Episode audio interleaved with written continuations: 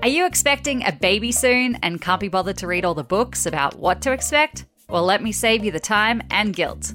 My name's Ali Barnes, and I've made this podcast Mom's Group because when I was expecting my first bub, I listened to every parenting and motherhood podcast out there. And while they were super helpful, none of them shared the same Christian worldview I hold. And so I wanted there to be a group where Christian mums could chat about all this baby stuff, our different approaches, the things that helped, the things we wished we'd done differently, the practical, the emotional, the joy, the difficulties, but keeping in mind how our faith impacts it all. I just thought during that time, like during the first six months of being a mum, do you just shoot up the prayer like, can you please, Please help. let my baby go to sleep? I don't think I actually did that. I'm, I almost thought like God's got bigger things to, to deal with than this. I We'll- did not we'll get through. God, this is the biggest thing you've got right now. Trust me. You parent in the day and the night. So love them when they need you in the darkness. Someone's like, Are you drinking enough water? Because hmm. that produces your milk. No, but I've had a bag of cookies.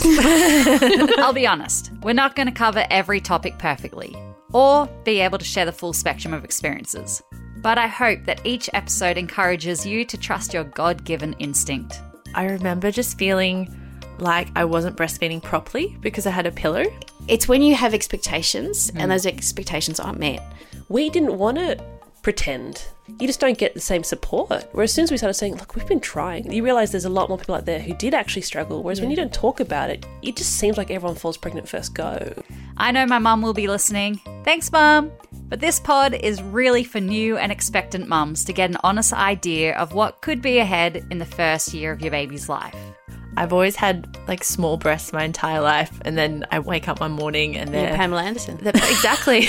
yeah. If someone says, can I make you a meal? Yes, please. You You know, you've offered a meal to me so many times, and I always try Knock and it get out of it. I know, but I'm like, but you're this new mum with this baby as well. How I are you I wasn't helping to me? make it. I was going to send Uber Eats over. You can get Mums Group in your ears from April 8, but subscribe now in iTunes or wherever you get your podcasts so you don't miss an episode.